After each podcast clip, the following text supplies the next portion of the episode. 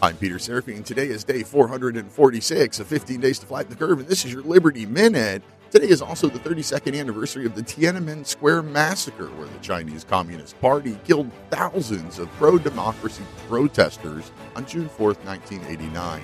The CCP originally claimed 300, mostly soldiers, were killed, while survivors claimed that 10,000 protesters were slaughtered. Reports from Los Angeles County show murder is up 95% over last year. Wonder if cutting the law enforcement budget by $150 million last year had anything to do with that. Also in California, over 1,700 students have left the San Francisco public schools, causing an estimated loss of $20 million in state funding. And CNN has dropped out of the top five television networks, according to recent ratings. Join me in discussing emergency use authorizations and the Nuremberg Code in the Liberty Lighthouse Saturday at 8 p.m. Eastern Time on Mojo 50 Radio.